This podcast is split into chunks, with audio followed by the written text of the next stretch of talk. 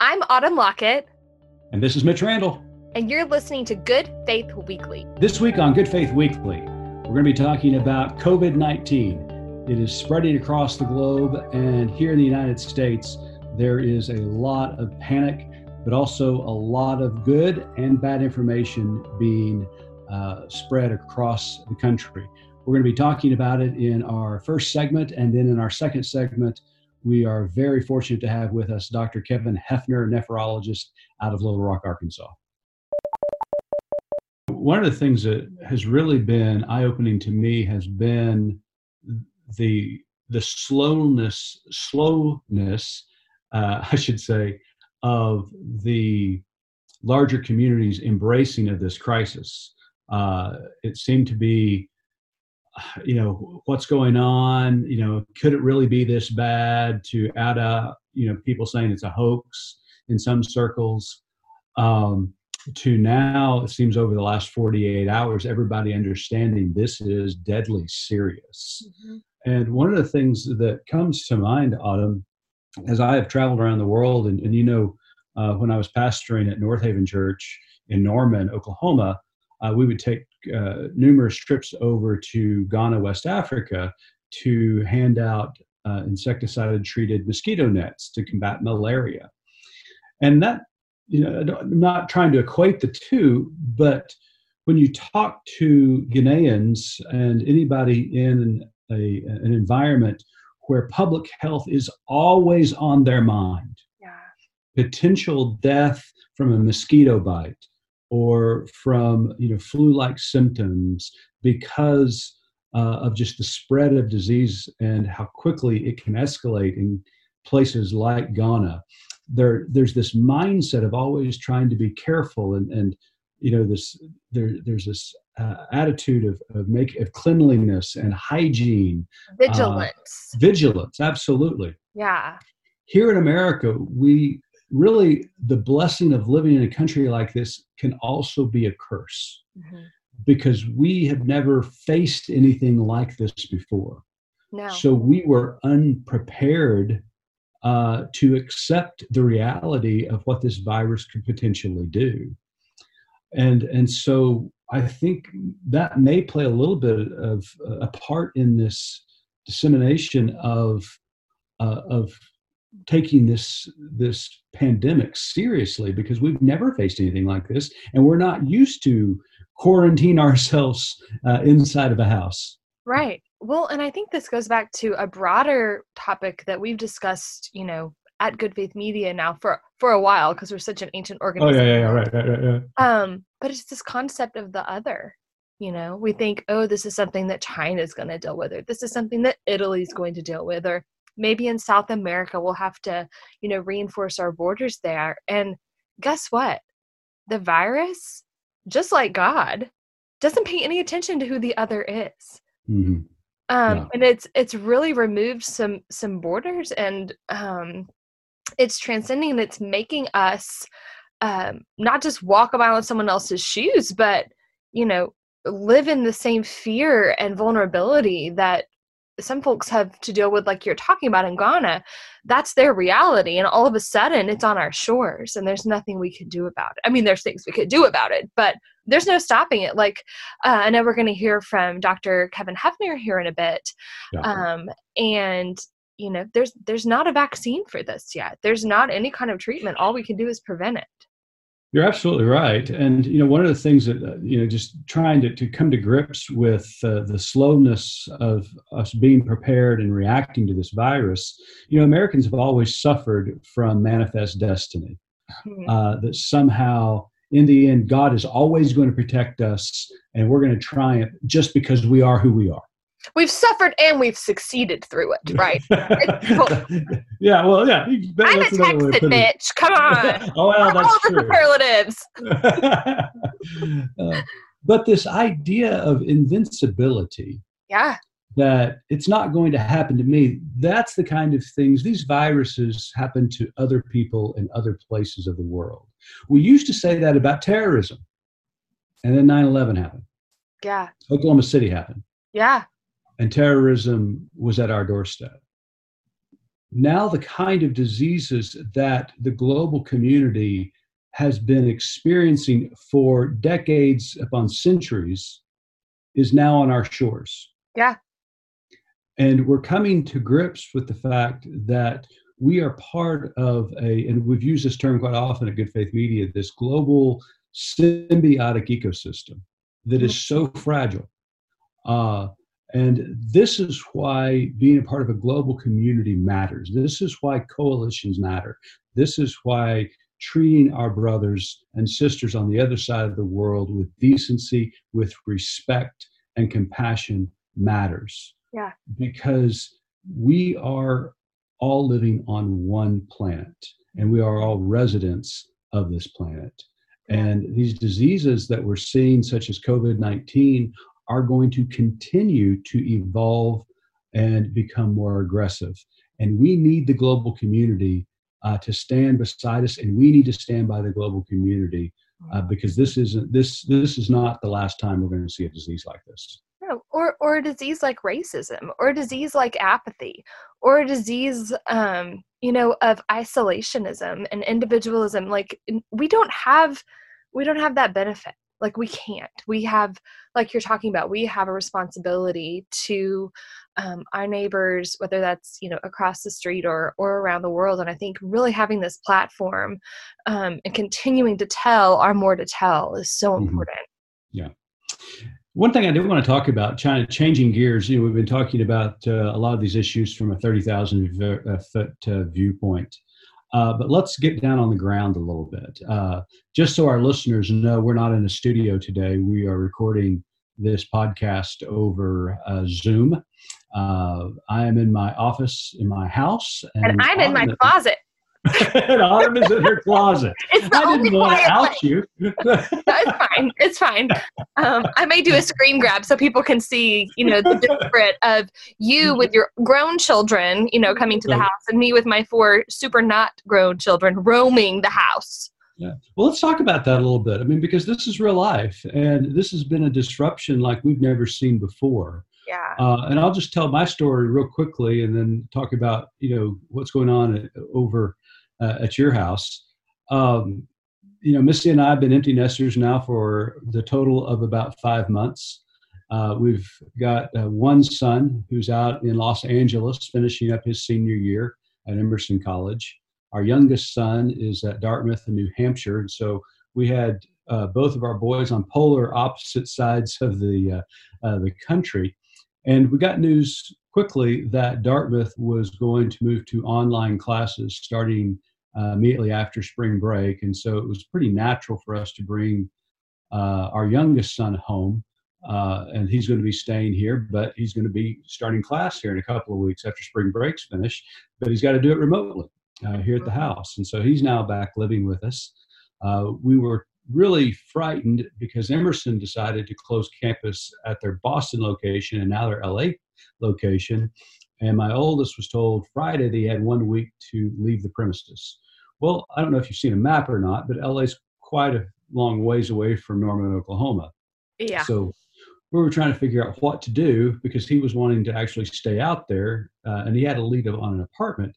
But then all of a sudden, the news out of San Francisco, uh, you know, was broken about, uh, you know, basically keeping everybody in quarantine there. And then New York City he had potential of being homeless for two weeks is what we're trying to mm-hmm. say so we quickly got him on a flight and he's not even here yet uh, he's going to arrive tonight so we had the potential of having all four of our family members under one roof which hasn't happened in four years mm-hmm. uh, which as a dad and mom you know is nice we hate the circumstances in which it's happening but all this logistics that's taking place yeah. trying to keep our family safe has, has been really uh, a logistical gymnastics for us. And kudos to my wife for, for getting all this t- together for us. But she's done a marvelous job. So so that's our story. What's your story? Yeah. Well, you know, I think um, we all kind of approach this. I know my immediate concern um, as a former classroom teacher um, is always for those children who you know rely on school for meals who um, you know whose parents work hourly jobs and what are they going to do um, and so as we started thinking about our children are on spring break this week so we were already planning to have them home Um, but I already was trying to, you know, work with our, our local PTA about what lunch handout was going to look like if they ended up canceling school, which now they have through April 6th. So I'll be at home with our four young kiddos um, until at least April 6th. Um, and then um, out of nowhere on Friday, my husband lost his job. Oh, uh, yeah. He's he's not an hourly employee. Um, he's an attorney, and it just he's at a small firm and they had a lot in the stock market and then suddenly they didn't and he was the last one in and so um, all of a sudden you know yes i'm still concerned about those babies you know at school we're going to do everything we can but you know thankfully we're in a position where we're going to be okay but um it's i think this is going to continue to hit families even families who don't realize that we never expected to have something like that happen to us um, and it's really um, just exacerbated the stress level, to be honest with you. And I, I, keep asking myself, is this an anxiety attack or is this corona? Um, I, think, I, think, it's anxiety. And it might be a little bit of both. Yeah, no fever, so I'm good. But yeah, I mean, at the expense of, of, getting, you know, TMI, that's that's where our family is. And you know, if you're out there and you're, you know, living in fear that this is going to happen, you know, the sun's going to come up tomorrow, and we're all going to be in this boat together. And that's an excellent word because, you know, we are in a, a, dire, dire situation right now. And I just cannot imagine what some of our laborers, our small businesses who, uh, you know, depend on that weekly paycheck to, to make things happen and, and pay the bills. Yeah. But what we're seeing, and I hope we see more and more of this, is an incredible spirit of compassion an understanding, and a coming together. This is when people of faith, this is when America is at its best. Yeah. When we are faced with tremendous, tremendous strain. And I think we will continue to see that because this is not only going to change our lives for the near future, it is going to change the trajectory of people's life for a long, long time. And we need to, as a people of faith, remember that and be kind and be compassionate and treat your neighbor as Jesus so rightly uh, told us to do long ago, as we would treat ourselves, and to love them like we've never loved them before. Uh, and so that that is an important word to hear because families and individuals are under great strain right now and anxiety. Yeah. Well, coming up next, we are going to be uh, joined on the phone by Dr. Kevin Heifner. Dr. Heifner is a nephrologist out of Little Rock, Arkansas. Also happens to be the chairman of the board at ethicsdaily.com, a person of faith, and we're really excited to talk to him in the next few moments. And just an all around super fun guy. We love Kevin. Absolutely. We'll laugh a lot, I promise. Perfect. We're looking forward to it. Welcome back to Good Faith Weekly. And we have a very special guest with us this week as the coronavirus, uh, COVID 19, continues to spread globally around the world. We are very fortunate to have Dr. Kevin Heifner with us today. Kevin is a nephrologist out of Little Rock, Arkansas, and also happens to be the chairman of the board at Ethics Daily. So, Kevin, welcome to the podcast today. Mitch, I really appreciate you guys asking me to participate, and I hope that I can give a couple of words that may uh, may help your listeners as we all kind of get through this together. We appreciate it, uh, Dr. Heifner. Um, you know, let's just begin with the seriousness of this crisis that we're facing. It seems like this pandemic, as uh, the WHO has already declared it uh, globally, is continuing to, to worsen. In some places, it is getting a little bit better, but places like Europe and here in the United States, it seems to be progressing uh, extensively. Uh, can you just, I mean, tell us how serious this is? Yeah, let me let me start by saying a couple of things or telling you a couple of things about myself because I want, in full disclosure, people to understand. But I, but I think I can pivot off that and make a really important point. Yeah, okay. Ahead. Mitch, I'm I'm a kidney doctor that lives in Little Rock, Arkansas, that works for 12 years. Everybody needs to hear. I am not an expert in infectious diseases or the coronavirus or anything sure. uh, along the, that. But I think that's really what's important for people to hear is is that I'm not an expert and and that your listening population does not need to be an expert either. I'm, I may actually know a thumbnail more than you do, and we probably both watch the same updates every evening on our local news. Mm-hmm. Uh, your question specifically, as I was talking to friends and colleagues within the past 10 to 14 days, I may have been a little bit more attuned to this just because I am a physician. And I, I would let me let me give you this one thought. The people that are the most well qualified, the people that know the most about what this is, what it could be, and where it could go. Are they the politicians? uh, amazingly, amazingly, it's not. What? They're the loudest. this was unscripted. Let me just say thanks for pivot point number two because I. but, but and without being partisan in any way, I mean that that this is this is really important. So let me just make a couple of quick points.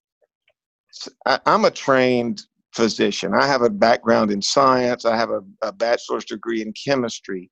And I'm not a research scientist. I'm a guy that lives in the community like most uh, of your listeners. You know, I'm not a I'm not an ivory tower guy. That being said, I can tell you I was taught to think logically. I was taught to think objectively. Scientists by and large are data driven. And so things like your preference or your opinion really doesn't enter into the standard uh, way that most good scientists think.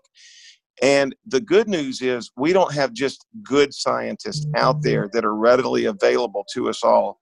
We have some really great scientists. And, and to, and to yeah. get to this point, here's the thing really good scientists they speak differently than most of us. They speak very precisely. They choose their words very precisely. They they only say the things they intend to say. Now, a week, two weeks, I'm not exactly sure when the WHO began describing this as a pandemic, a term that was picked up very quickly by people like Dr. Anthony Fauci of the NIH and when real scientists use words like pandemic, trust me, they have done their research. They do not get out in front of that term. They know full well the potential of how bad this could be.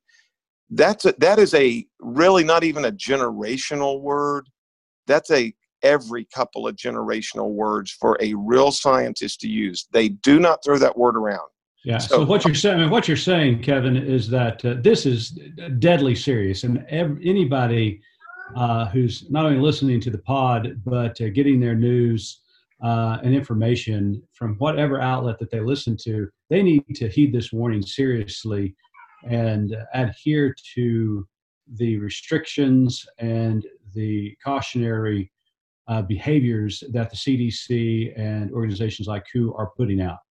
Absolutely. I'm 54 years old. I cannot remember a more serious public health concern in my lifetime. And it's that serious. So, and and and and to, and to, just real quickly, you know, a week ago, I felt like we were still really having to hammer home that point. But I do think even in the past two, three, four days, society has very quickly auto corrected poor thought that allows people to say, well, this is overblown. Mm-hmm. This is area. Look, here's what I tell people. Look, this isn't this this isn't partisan. This doesn't right. care party. This doesn't care if you're a person of any faith. This is biology. Mm-hmm. Hard stop. It is public health. Hard mm-hmm. stop. And it's simply a matter of numbers. And this is how viruses replicate. It's just math at the end of the day. So it's not like you get a choice to choose whether you want to believe it or not. The reality of this situation is what it is. So right. I would encourage everybody to take it very seriously. Well, that's so here's, Here's yeah. my question. So, you know, you watch I know when I watch movies like Jaws, um, yeah, it's a scary movie. If you're sitting in the right, right, right. If you're sitting in the ocean, it's a really scary movie. With me, with my feet on dry land, it's a fun thing to watch in the summer while I eat some popcorn. So, in every horror movie, we talk to the people who are in the movie and we say, don't go in there, don't do those things. Like, what are you doing? So, at the same time, you say, you know, hard stop, this is biology, this is public health. But if you just stay home and hunker down and practice social distancing, more likely than not, you're going to be okay. So, why is that so difficult? Well, that's a great question, but but to the most important point, and then I'll try to give you a why because the why that's conjecture to some degree. Sure. The, the hard science is this. Okay, one, there is no treatment for this.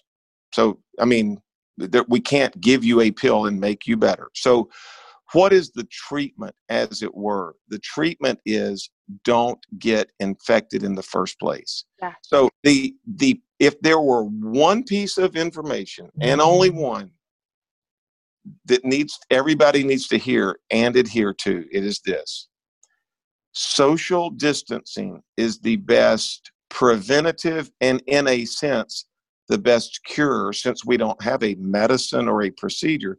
In fact, it's one of the ones I would say is one of the only ones. I mean, social distancing, human beings need to stop congregating in groups. Okay. Mhm. Now, a group could be what? A group could be church on Sunday, a group could be your quilting class on Tuesday night. Uh, unfortunately, I saw a group two nights ago because Disney World was shutting down for the last time. Well, humans being who we are, we thought the people that had paid money to be in the general vicinity of Disneyland thought, well, I'm going to go to Disneyland one last time and get my money's worth. There were 3,000 people there. I saw a picture today. Now, I, this I did not document, and I'd really try to document everything I say. I did see a picture today of, quote, spring break at one of the Florida beaches, packed Saw With that. I saw the same thing. teenager. I mean, at some point, you know, I'll, I- I'm, we just have to keep repeating. The only thing we can do is not congregate in groups. And then you go, well, you can wash your hands, sure, and you can, you know, Kevin, not- along, Kevin, along those lines, because you know the, the federal government and state and local governments are now declaring not only states of emergency, but are enacting uh, curfews, uh, limiting uh, meetings of more than 25, in some cases 10, uh, putting mandatory quarantines uh, on large blocks uh, of cities such as San Francisco. Uh, at this point, uh, in time. New York City, I think, is contemplating that as well. I think they've done that in New Rochelle. But with the the government uh, all up and down the line, from local to, to federal government, taking this into consideration and a potential national shutdown uh, that looks like we're heading towards, what kind of time frame are scientists saying uh, that a shutdown would last to flatten the curve. We've heard Dr. Fauci talk a lot about uh, flattening that curve.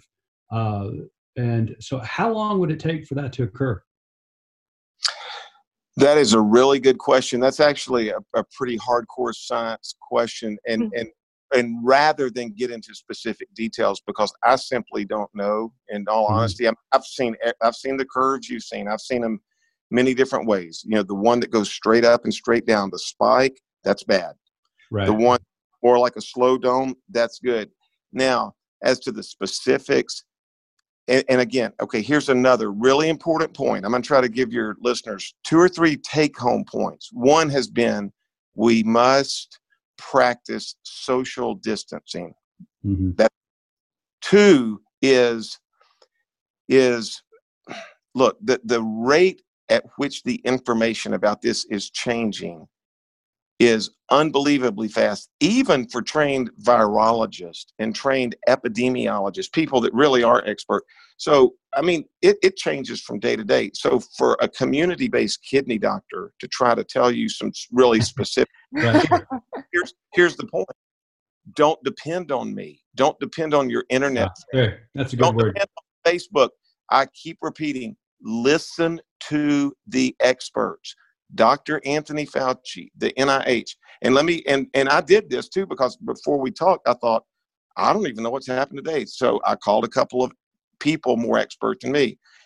And one guy said, I gave a talk two days ago at my church in Little Rock. This is an infectious disease specialist.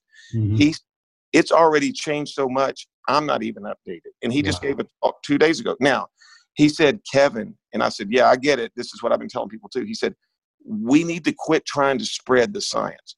He said, We need to get laser focused. Get your science from a reputable source. Let me give you one or two hmm coronavirus.gov. I just went to the website 20 minutes ago. Okay. It's going to have the absolute most up to date, you know, science, but science written for the general public. What do I do if I think I'm sick? What do I do if I'm a fever? Can I go visit my elderly mother in a nursing home? And it's a very, I just looked at the site for the first time. It's very manageable. You don't need to depend on me or anybody else in your local community for those kind of details. Go look at that website every day. Another one, cdc.gov, which I think I think they kind of those two websites actually kind of meld looking at Yeah. them, but but at least that's believable information. hmm Right. Yeah. Get your information there. Get it from Dr. Anthony Fauci, who gives every single day a daily update. Dr. Fauci is a human. I'm sure he has imperfections, but he is a national treasure. I've been a physician Absolutely. years, and I've I've known of him my entire time in medicine. If it comes out of his mouth, I would believe it. Autumn, to circle back to your point earlier, I'm trying to talk quickly because I know we got a lot, but to circle back specifically to your point, it, it, this has nothing to do with partisanship, but in general, your your crack or comment about the politicians, you're right. Don't listen to them. I mean, you know, if if they say something that's like the government's recommending don't get in groups of 10 okay that's fine that's Sure. general but get the eh, get the the real information from the scientists and physicians I'm, i am pounding this point home and i've given two reputable websites Right. And That's- that's great. And, Your yeah. I mean, it, that is excellent advice. Make certain you do check out those two websites. We've got two more questions for you, Kevin, before we, we let you go, because we know uh, you're, you got a busy schedule today. Uh, I'm going to ask the first one, and then Autumn's got an ending question for you. Uh, my question is you're a physician. We see these hospitals, uh, especially in hard hit areas like Seattle, New York City, um, you know, globally, Italy. Um, they are working 24 7, sleeping at the hospitals, uh, physicians, nurses, staff. Uh, what can people of faith do to help support our medical staff who are under tremendous pressure, not only now, but it seems like for you know the, the quite quite a bit of future here.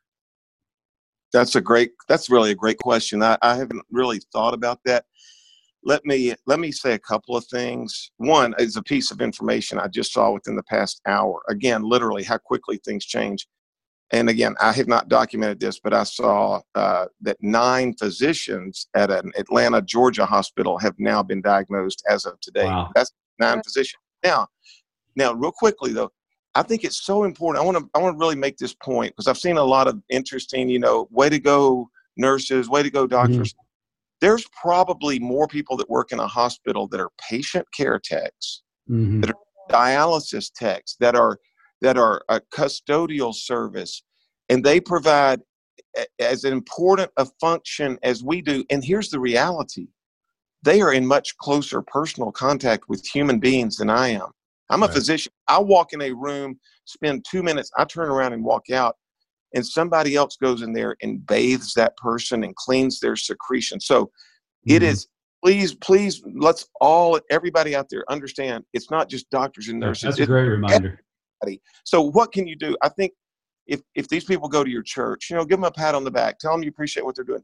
Obviously, keep them Don't in. pat them on the back. Tell them Yeah, but- but- five feet away, hey, you're doing a great job. Give them a oh, thumbs oh, up. Give them a thumbs up on Facebook. That's right. hey, to, to be in full disclosure, that was a test for you too. Woo! Thank you. Wow, pop quiz.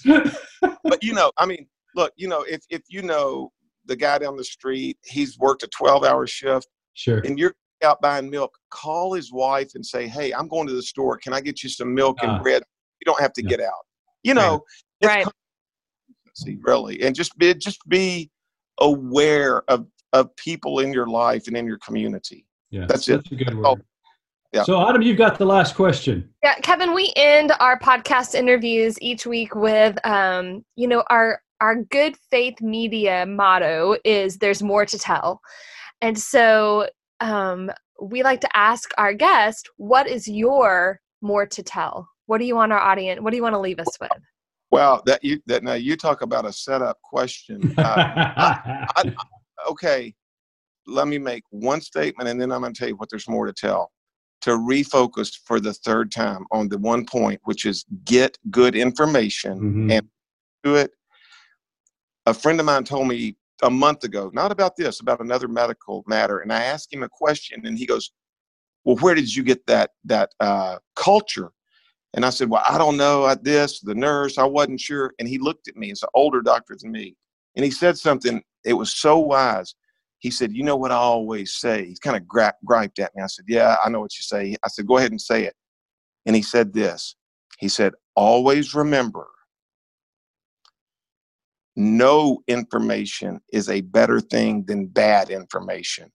Hmm. So when we get bad information disseminated from websites or friends or buddies, I would almost rather be totally ignorant because if you give me bad information, I'm going to make bad choices. If you Ah, give me yeah. no information, at least I probably do no harm. I just sit there and go, I don't know anything. I twiddle my thumbs. Mhm. Just remember the source of your information. Now, there is more to tell. If there's been a thing uh, that's come down the pike in a while that there's more to tell than Corona, I don't know what it is. Medically, I saw a, uh, I think a reputable set of numbers that showed in the past four days, and it was either in, I don't know, one of the major southern cities, the deaths had gone one, two, four, eight, and like 24 in five days. So, well, there's a, there's more to tell. None of us know the outcome of this. We, we clearly know it is a viral process with almost predictable math. I mean, we know things are going to get worse. Now, the more to tell. Okay, those are numbers, but the more to tell is the human spirit, the human acumen. We're not going to be beaten by this. Mm. That's the more to tell is how are we going to see humanity come together across borders, across state borders, across national borders, and act as a world community to help, you know, keep this thing in check and ultimately beat it. That to me is going to be the really fascinating part of this story. And there's clearly more to tell on that. Well, I hope you're absolutely right. That is a good way to end our uh, interview today. Uh, Kevin, thank you so much for joining us. Thank you to all of our physicians, nurses, uh, attendants, medical workers in, in the field. You're doing a spectacular job. Uh, we need to continue to uh, to keep our first responders in our prayers as well. Uh, lots going on in our world today. As Dr. Heifner uh, reiterated time and time again, get good information and act on it, people. Act on that good information. Uh, and let's get this thing uh, in our rearview mirror. So uh, I'm Mitch Randall and Autumn. I'm Autumn Lockett, and we appreciate Dr. Kevin Heifner being on our call today.